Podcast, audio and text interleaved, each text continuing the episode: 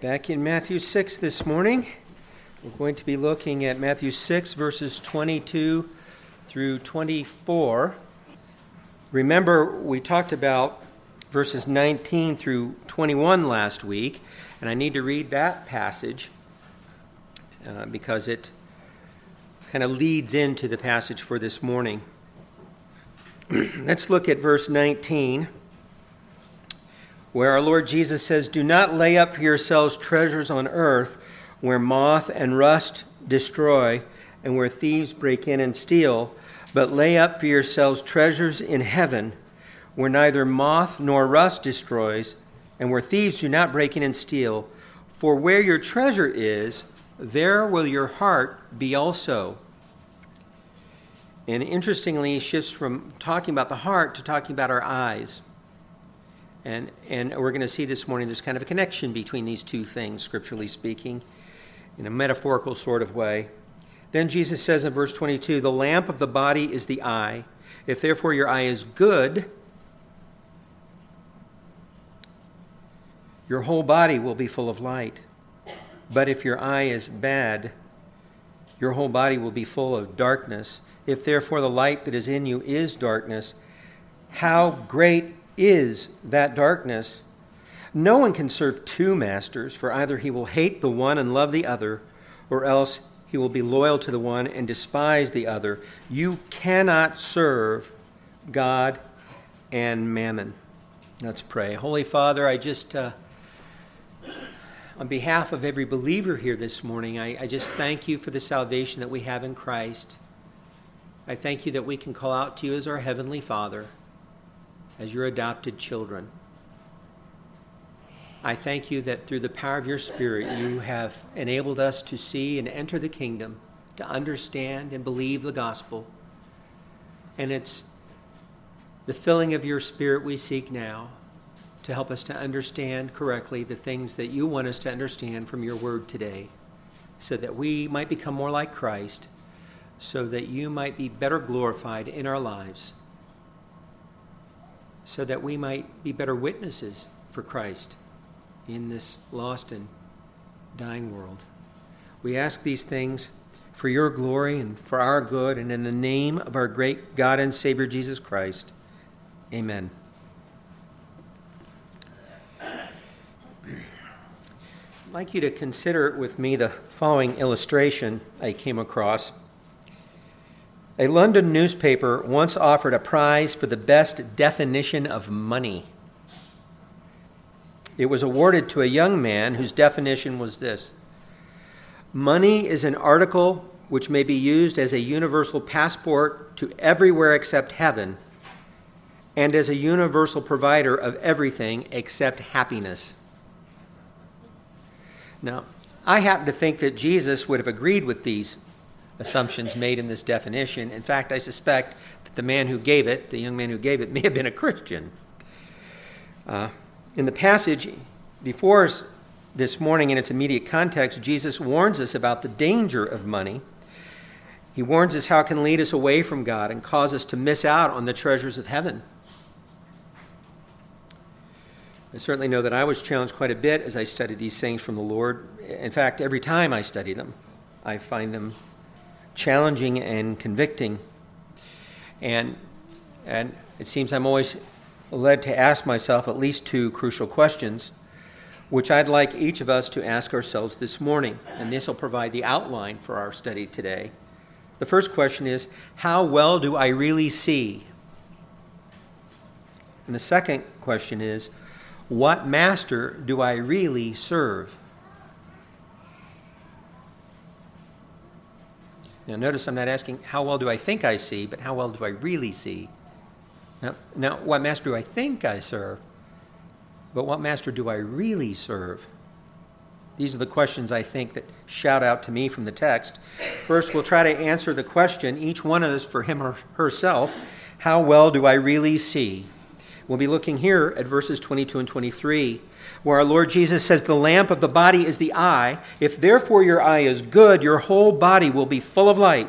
But if your eye is bad, your whole body will be full of darkness. If therefore the light that is in you is darkness, how great is that darkness? Now, the basic meaning of this metaphor I don't think is too difficult to discern. When our eyes work as they should, we're enabled to see the world around us clearly. When our eyes do not work, we're left in darkness, unable to see the world around us.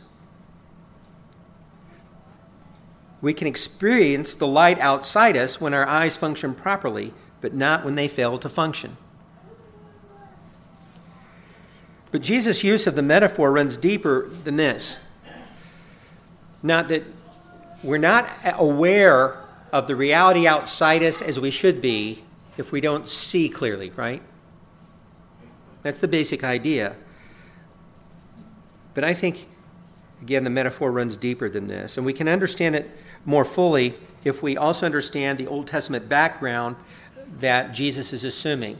As we've seen throughout the study on the Sermon on the Mount, in fact, if you've ever been in any of my teaching, of Jesus' teaching in any of the Gospels, it becomes very clear in almost everything Jesus says, he's assuming an Old Testament background. Most of what he says isn't altogether new although sometimes it's a new application of something old. It's almost always reminders of things that thoughtful believers at the time ought to have known from the Old Testament. So he's saying, definitely saying this in a very new and sort of challenging way. But the concepts he's utilizing aren't new. He's drawing this metaphor from the Old Testament and as we look at how he draws this metaphor from the Old Testament, we're going to see that he employs this metaphor in at least two ways. First, our Lord Jesus draws upon the Old Testament teaching that what we fix our eyes upon, in this context, such as material wealth, is sometimes very closely related to what we set our hearts upon. As David writes in Psalm 19, verse 8, the statutes of the Lord are right, rejoicing the heart the commandment of the Lord is pure, enlightening the eyes. This idea of eyes and light, again, um, Jesus, again, he's taking these metaphorical concepts. They're already there in the Old Testament, even though he's kind of applying them in a little bit more challenging way. But I would ask, based on Psalm 19:8, do our eyes widen with excitement as we look into the Word of God? That's the impression you're getting from David. Are our eyes and heart connected in the way that David's were?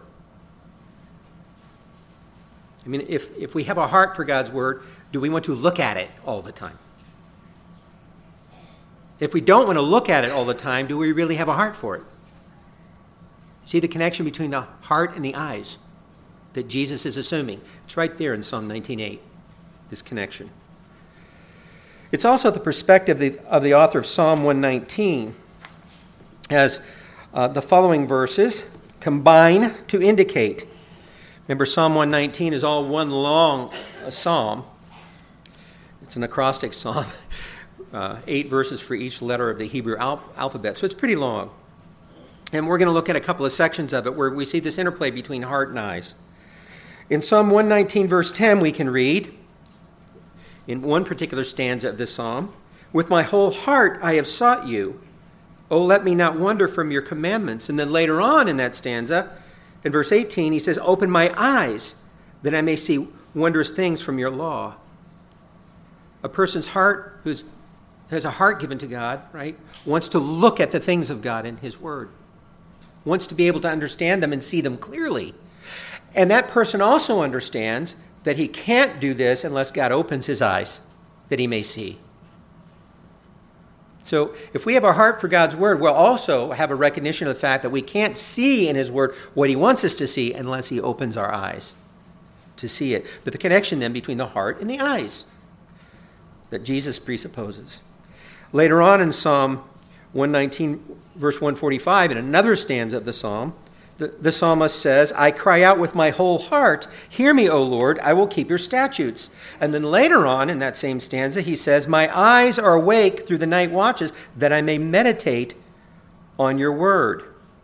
The person who cries out to God with his whole heart is the person whose eyes are looking into God's word. And in fact, in this case, he can't sleep because he's so busy wanting to look in God's word. He wants to meditate on God's word. The connection again between the eyes and the heart. Clearly, what a man longs for in his heart will also become what he spends his time looking at in many respects. And he will do so with the desire to see what he longs for with as much clarity as possible. So, here in the Sermon on the Mount, Jesus reflects this emphasis by using the metaphor of the eye in a way that is closely related to the heart. Remember again, as I read before, the context of his saying, beginning of verse 19 Do not lay up for yourselves treasures on earth where moth and rust destroy where thieves break in and steal. That's where your eyes are going to be focused, right? And your heart. but lay up for yourselves treasures in heaven where neither moth nor rust destroys, and where thieves do not break in and steal. For where your treasure is, there will your heart be also. If you're looking at and longing for earthly treasure, right? The, if, if your eyes are constantly captivated by those things, so will your heart be. That's the assumption that Jesus is making when he goes on to say in verse 22 that the lamp of the body is the eye. Why bring that up? Well, it's because we see these treasures that we want them, right? In part. So, just as the eye illumines and thus affects the whole body, i.e., the whole person, so also what we set our hearts upon will affect our entire life, not only in this life, but in the life to come, because he talks about treasures in heaven. But there are even more striking parallels to Jesus' usage of this metaphor in some other Old Testament texts, texts having to do with greed, covetousness, or stinginess. And we'll just consider three of them. The first is found in Deuteronomy 15, verse 9, where Moses writes, speaking the words of God, Beware lest there be a wicked thought in your heart, saying, The seventh year, the year of release is at hand, and your eye be evil against your, bro- your poor brother, and you give him nothing, and he cry out to the Lord against you, and it become a sin among you. In other words, this guy's looking for a way and not to be stingy and hold back giving what he should give back to his poor brother. But notice what it says literally in the text it says, and your eye be evil. The, the idea behind this is a person with an, an evil eye is a person who looks at and longs for earthly treasures, and that makes him not want to give them to other people because what he's looking at is what he's longing for in his heart. That's the assumption. And that's going to make him want to keep those things for himself, even though he's got a poor brother who has need. It's called the evil eye here. And it's used a couple more times this way. In Proverbs 23 6, you lose this in the translation in the New King James Version, sadly, but it says, Do not eat the bread of a miser, which is kind of what the evil eyed person is, right? A miser nor desire his delicacies. Now, the Hebrew phrase translated miser in this proverb is literally one who has an evil eye. Do not eat the bread of one who has an evil eye, nor desire his delicacies. The Old King James Version translates it more literally that way. Well, what's the idea here? This person with an evil eye, we, we know is a stingy person, a greedy person. And the author of Proverbs here is saying, don't be like that person. Don't spend your time with that person indulging in the evil eye activities of that person. Right? The stingy, miserly activities of that person. Don't treat those, act, those actions and that, that greediness, that stinginess, as though it's a good thing and you approve of it, is the idea. Also in Proverbs 28 22, it says, A man with an evil eye, and that's again a literal translation there in the New King James Version. A ra ayin. Ra is evil, and ayin is the eye, an evil eye. A man with an evil eye hastens after riches and does not consider that poverty will come upon him. Now, of course, Jesus would say, the man with the evil eye who hastens after earthly riches, what's the poverty that will come upon him? Well, they miss out on the heavenly reward. now, I think there can be little doubt that such passages provide the background for Jesus' use of this metaphorical language, and that we must conclude, therefore, that an evil eye that lusts after riches corresponds to a heart that desires earthly treasures. Jesus speaks of the heart, where, the, where your treasure is, there will your heart be also. And then he starts talking about your eye and how it sees or not. Well, why would he do that? How are these things connected? Well, we can see from these Old Testament passages how they're connected and the connection that Jesus is assuming. But he's not done utilizing the metaphor to make his point, which takes us to another way in which he makes use of it. Secondly, our Lord Jesus also suggests the idea that our eyes can play tricks on us, that we can think we have light when we don't when he says this If therefore the light that is in you is darkness, how great is that darkness? This speaks of the deceitfulness of the human heart, which is also taught in the Old Testament, such as in the following verse from the prophet Jeremiah, Jeremiah 17 9. He says, The heart is deceitful above all things and desperately wicked. Who can know it? Of course, the next verse says that the Lord searches the heart. The answer to that question is God's the one the only one who can really know our hearts and show us what's in them. So he can reveal our self deception to us. And those of us who know Christ, we've experienced that, which is why we see. We see Jesus for who he really is. And we trust in him. Remember, we saw that the psalmist prayed that God would open his eyes to wondrous things in his law in Psalm 119, 18 earlier. The assumption here is that because of the wickedness of our hearts and our blindness, God must do something in our heart and God must open our eyes if we're going to understand his word as we should. Now, even professing believers can fall prey to such blindness. People who profess to know Christ, profess to be able to see, can fall prey to this kind of blindness. And this is clear from our Lord Jesus' confrontation with the church at Laodicea in the book of Revelation.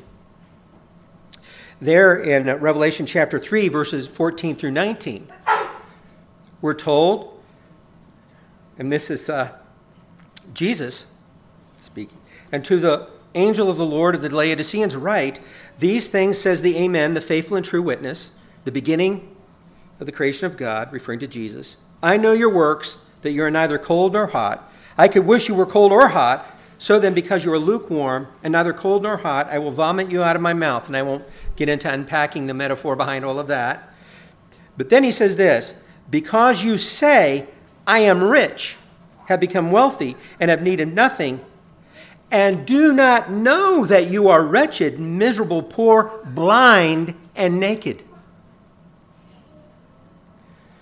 They're blind because their, their hearts are being set on earthly riches. They were a wealthy church. They had a lot of money, these the believers there. And they mistook that for spiritual riches when it's not. And, and therefore they were blind. And so Jesus said, I counsel you to buy from me gold refined in the fire, that you may be rich, and white garments that you may be clothed that the shame of your nakedness may not be revealed, and anoint your eyes with eye salve. Won't get into the background of that either. The point is that their eyes don't see correctly, metaphorically. Their eyes are bad, so there's darkness in them, according to what he said in Matthew chapter 6. The same kind of language.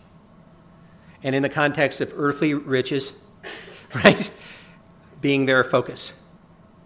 If earthly riches are your focus, you've got bad eyes. And they're letting darkness in instead of light. You're blind. He says, Anoint your eyes with eye salves that you may see. As many as I love, I rebuke and chasten, therefore be zealous and repent. So again, those Laodicean believers thought that they were rich because they had earthly riches. But Jesus counseled them to get heavenly riches from him. They didn't see correctly, their eyes were bad. They needed to go back and read Psalm 119:18 and pray that God would open their eyes to wondrous things from his word. And so they could see what true riches really are once again. And Jesus asked them to repent, and that would be part of their repentance They had evil eyes that had rendered them blind to their spiritual riches. Apparently, they never had gotten the point, really, of Jesus' teaching on the Sermon on the Mount, or they'd forgotten it. So, we come back to the first question we should ask ourselves this morning, and that is how well do I see? Have I started to see like Laodiceans saw? This is something that creeps up on us. I've been, I've been going slowly, I've been losing eyesight slowly over the years. It's a gradual thing, it's been creeping up on me. And I think that can happen to us spiritually sometimes. We start to see more and more poorly. And it's so, so gradual that we see more and more poorly that, poorly that we don't see that we're doing it. We don't realize it's happening. So, how well do you see? Can, can you say that your eye is good rather than bad? Do you have a generous eye that sees opportunities to give rather than to get from others, for example? It's a good question to ask ourselves. Do, do, or do your eyes see the world primarily through a materialistic lens?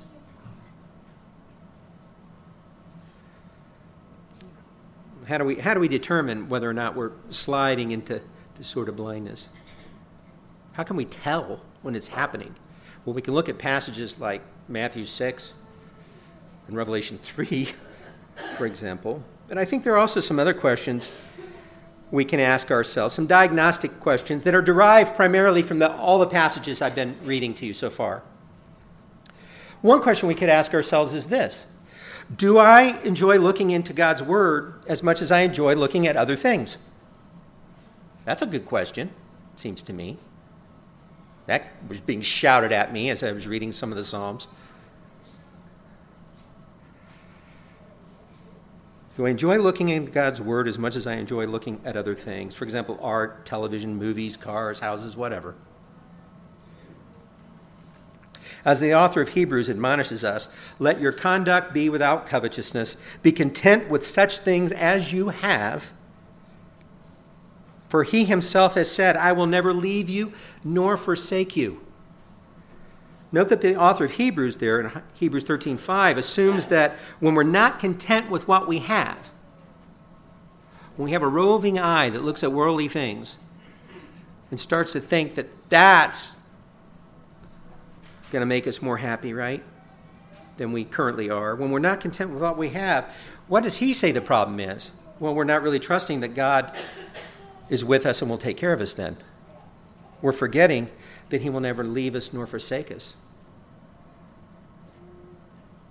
So, how can we tell when we're starting to slide into seeing badly and our hearts are starting to be captured by earthly things? Well, one thing we can tell is we're less and less concerned to look into God's Word, and we're trusting Him less and less to take care of us. Another question we could ask ourselves is Do I see the needs of others as an opportunity to give, or do I look upon them with a stingy eye, an evil eye, as the Old Testament would put it, that refuses to see the need and refuses to share? Show me a stingy Christian, and I'll show you a Christian that needs to read Jesus' letter to the Laodiceans. Right? How about this question? Do I care more about having a financial cushion to fall back on or a comfortable life than I do about serving the Lord with my money or possessions? Is my first thought always, how do I put aside for the future? Or how do I serve the kingdom? And if I've got something to put aside for the future, good, I'll do that. Because God, as we saw last week, that's not a bad thing. The Bible wants us to plan to take care of our families and so forth. But do we have the right set of priorities in doing that? Are we balanced in that? Or is our first thought always, I got to look after me first? That also indicates I don't trust God to look after me if I help someone else.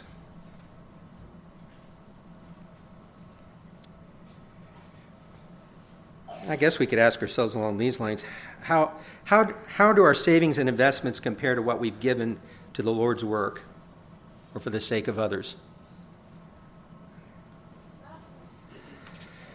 A fourth question we could ask ourselves is when we're short on money, What's the first thing that suffers? Is it what we're giving to the Lord's work in some way, or, is, or are we looking for something else to give up?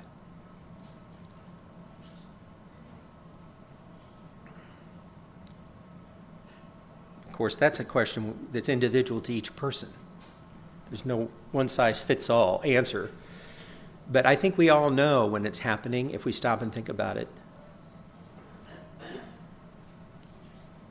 And lastly, how about how about the opposite set of circumstances? When you when you get some financial windfall or a little extra discretionary cash, for those of us who actually occasionally have such experiences, what is your first thought about what to do with it?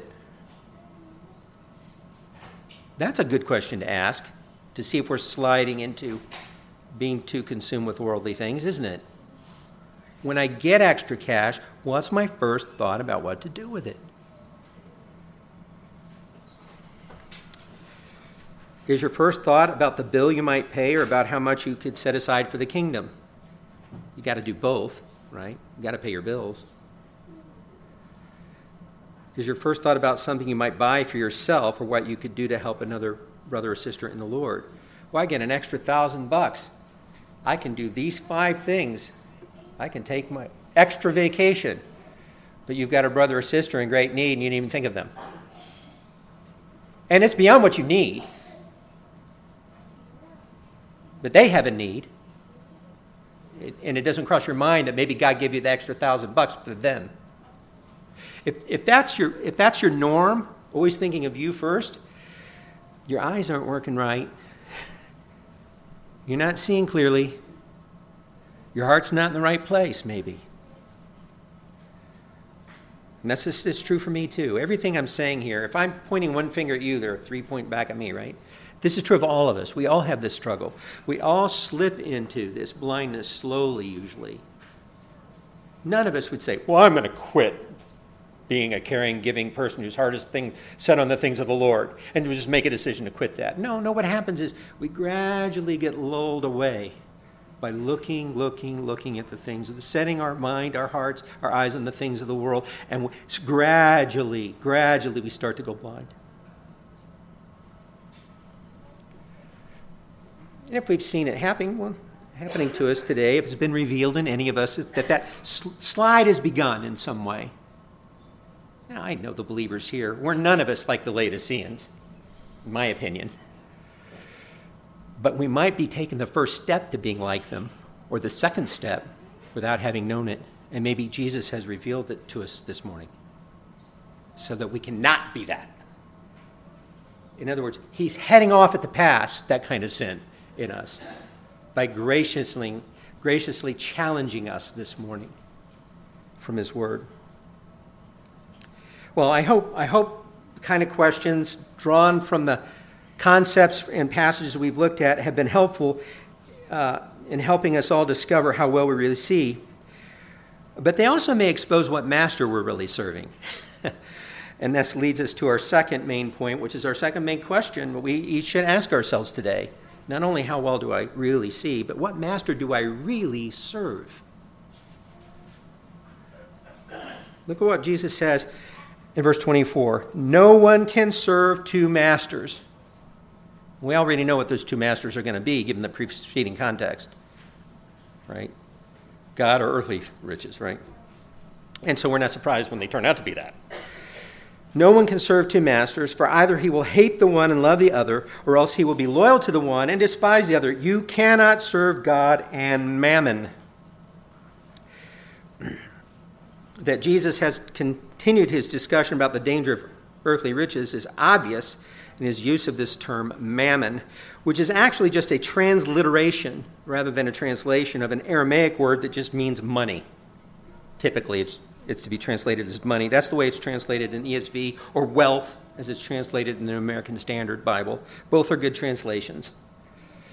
Here, the word is obviously used like a personification of the treasures on earth that Jesus has just spoken of in verse 19. In fact, he uses it in a similar way as the analytical lexicon of the Greek New Testament says that the term was also used of the Syrian god of riches. In Aramaic, there was a Syrian people would speak Aramaic, and Mammon was the name of one of their gods. And it was a god of riches because the word means riches. So Jesus is referring to the person who, whether intentionally or not, turns money into a god when he, when he speaks of trusting mammon. He's not just saying that you can't serve God and money. He's saying you can't serve God and money because money then is an idol that you're worshiping, just like those other people worship idols. You may not think you're worshiping an idol because you don't have a carved image you've set up and called it something. But it's idolatry nonetheless. That's the point in using this word. So Jesus is driving home the point that coveting and seeking earthly riches as our priority is really just idolatry in the end. And he doesn't want us to kid ourselves about that. You see, he's talking to Jewish people that thought that they'd given up idolatry. Because by this time, you wouldn't find an idol in any Jewish home. By the time they came back from Babylon, they are pretty well kicked that habit, right? But Jesus is trying to get them to see, but that doesn't mean you're still not idolaters. Just saying, not having a carved image that you bow down to doesn't mean you're not an idolater If money's your God, you're an idolater.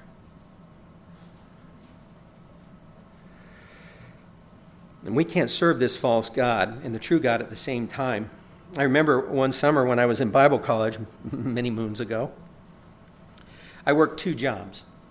I worked for an electronics manufacturing uh, company during the day, and at that, at that point, I was managing their storeroom, and I was the guy who would put together all the stuff that they would need to do different jobs. I would go throughout and get all the right kind of electronic things that they needed to put together to make you know, uh, computer boards and things like that. But I also worked for UPS in the evenings, loading trucks. That was a horrible job. Um, and although it was hard work and sometimes difficult getting off one job in time to make it to the other, um, it was quite possible for me to work for two employers. And I did it for a while. Many of us have done so. But Jesus is talking to people in the first century. And he's talking about a different kind of relationship that between a slave and a master who owned him. And in that culture, it was typically impossible to really serve two masters. See, we think because we can serve two employers, we forget that, well, these weren't employers, these were, these were masters who owned them. As A.H. McNeile correctly observes in his commentary in the Greek text of Matthew, men can work for two employers, but no man can be the property of two owners. For single ownership and full time service are of the essence of slavery. He's nailed the first century in that way. But some people try to serve two masters anyway, as John Stott so aptly reminds us in his commentary, the message of the Sermon on the Mount. He writes this Some people disagree with this saying of Jesus that you can't serve two masters. They refuse to be confronted with such a stark and outright choice and see no necessity for it. They blandly assure us that it is perfectly possible to serve two masters simultaneously, for they manage it very nicely themselves. Several possible arrangements and adjustments appeal to them. Either they serve God on Sundays and mammon on weekdays, or God with their lips and mammon with their hearts, or God in appearance and mammon in reality, or God with half their being and mammon with the other half. It is this popular compromise which Jesus declares to be impossible. these are all ways we kid ourselves and we might not come right out and say, I think I can serve two masters, but we live like we can and like we think we can. Jesus has none, he wants to have none of that. Perhaps we should recall one more time the words of Jesus to the church at Laodicea, which had been blinded by mammon, earthly riches. When he said in Revelation 3 14 through 16, and to the angel of the church of the Laodiceans write, These things says the Amen, the faithful and true witness, the beginning of the creation of God. I know your works, that you're either hot nor cold. I could wish you were hot or cold. So then, because you are lukewarm, neither cold nor hot, I will vomit you out of my mouth. They thought they could serve two masters. They could be lukewarm, a little cold, a little hot. Nope. And Jesus goes on to say, You're serving riches. You don't realize you're poor. The words of the Lord by the prophet Isaiah also come to mind. In Isaiah 42, verse 8 I am the Lord, or Yahweh. That is my name. And my glory I will not give to another, nor my praise to carved images. We can be sure then that God will not share his glory with any idol whatsoever, whether they be carved images or not. In conclusion, then, I'd, I would just ask how well have you done today in considering all these questions I've been throwing at you based on the text? The questions that have been thrown at me first as I studied these things. How old do you see, really? Have you had your eyes checked today? How have you done? What master are you really serving?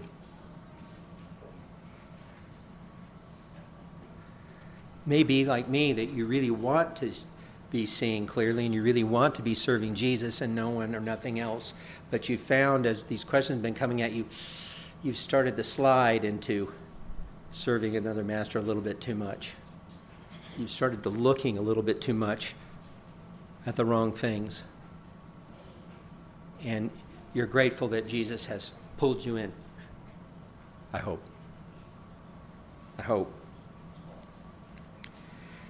I, I think Jesus' words to the Laodiceans bear recalling it a third time in Revelation 3:19, where Jesus says, "As many as I love, I rebuke and chasten.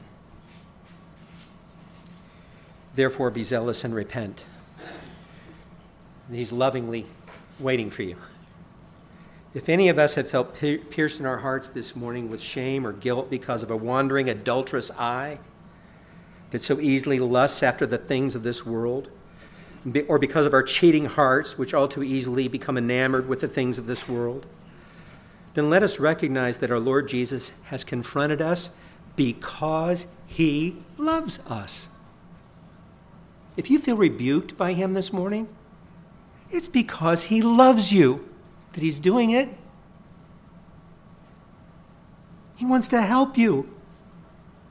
He wants to, to, to stop you short of falling into these things. He doesn't want you to end up like the Laodiceans. But to whatever degree he's exposed in you that you've gone that direction, hear what he said to them I love you. That's why I'm pointing this out. I care about you. I want what's best for you. That's a good reason to be zealous and repent.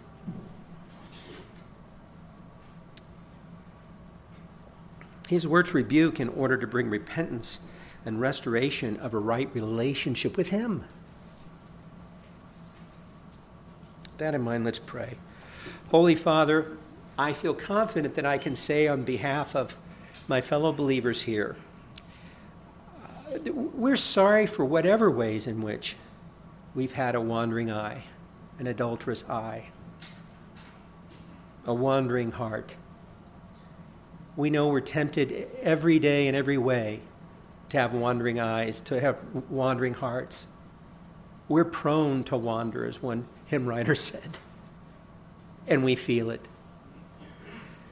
And we're glad that you have reminded us of your love for us this morning and that you have rebuked that tendency in us so that we might repent of it and experience your love more fully. And thank you for that, I pray. And for anyone here who has not yet come to know you as Lord and Savior, it is our prayer that you would do for him or her what you've done for those of us who know you, that you would open their eyes, that they may see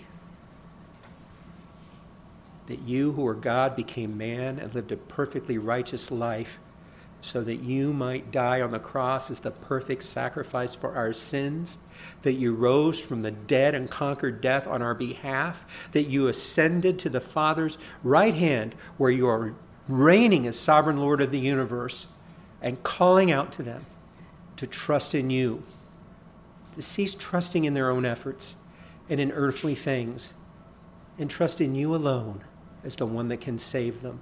For you have done all that is necessary to save them by living a perfectly righteous life, dying on the cross for our sins, and rising from the dead.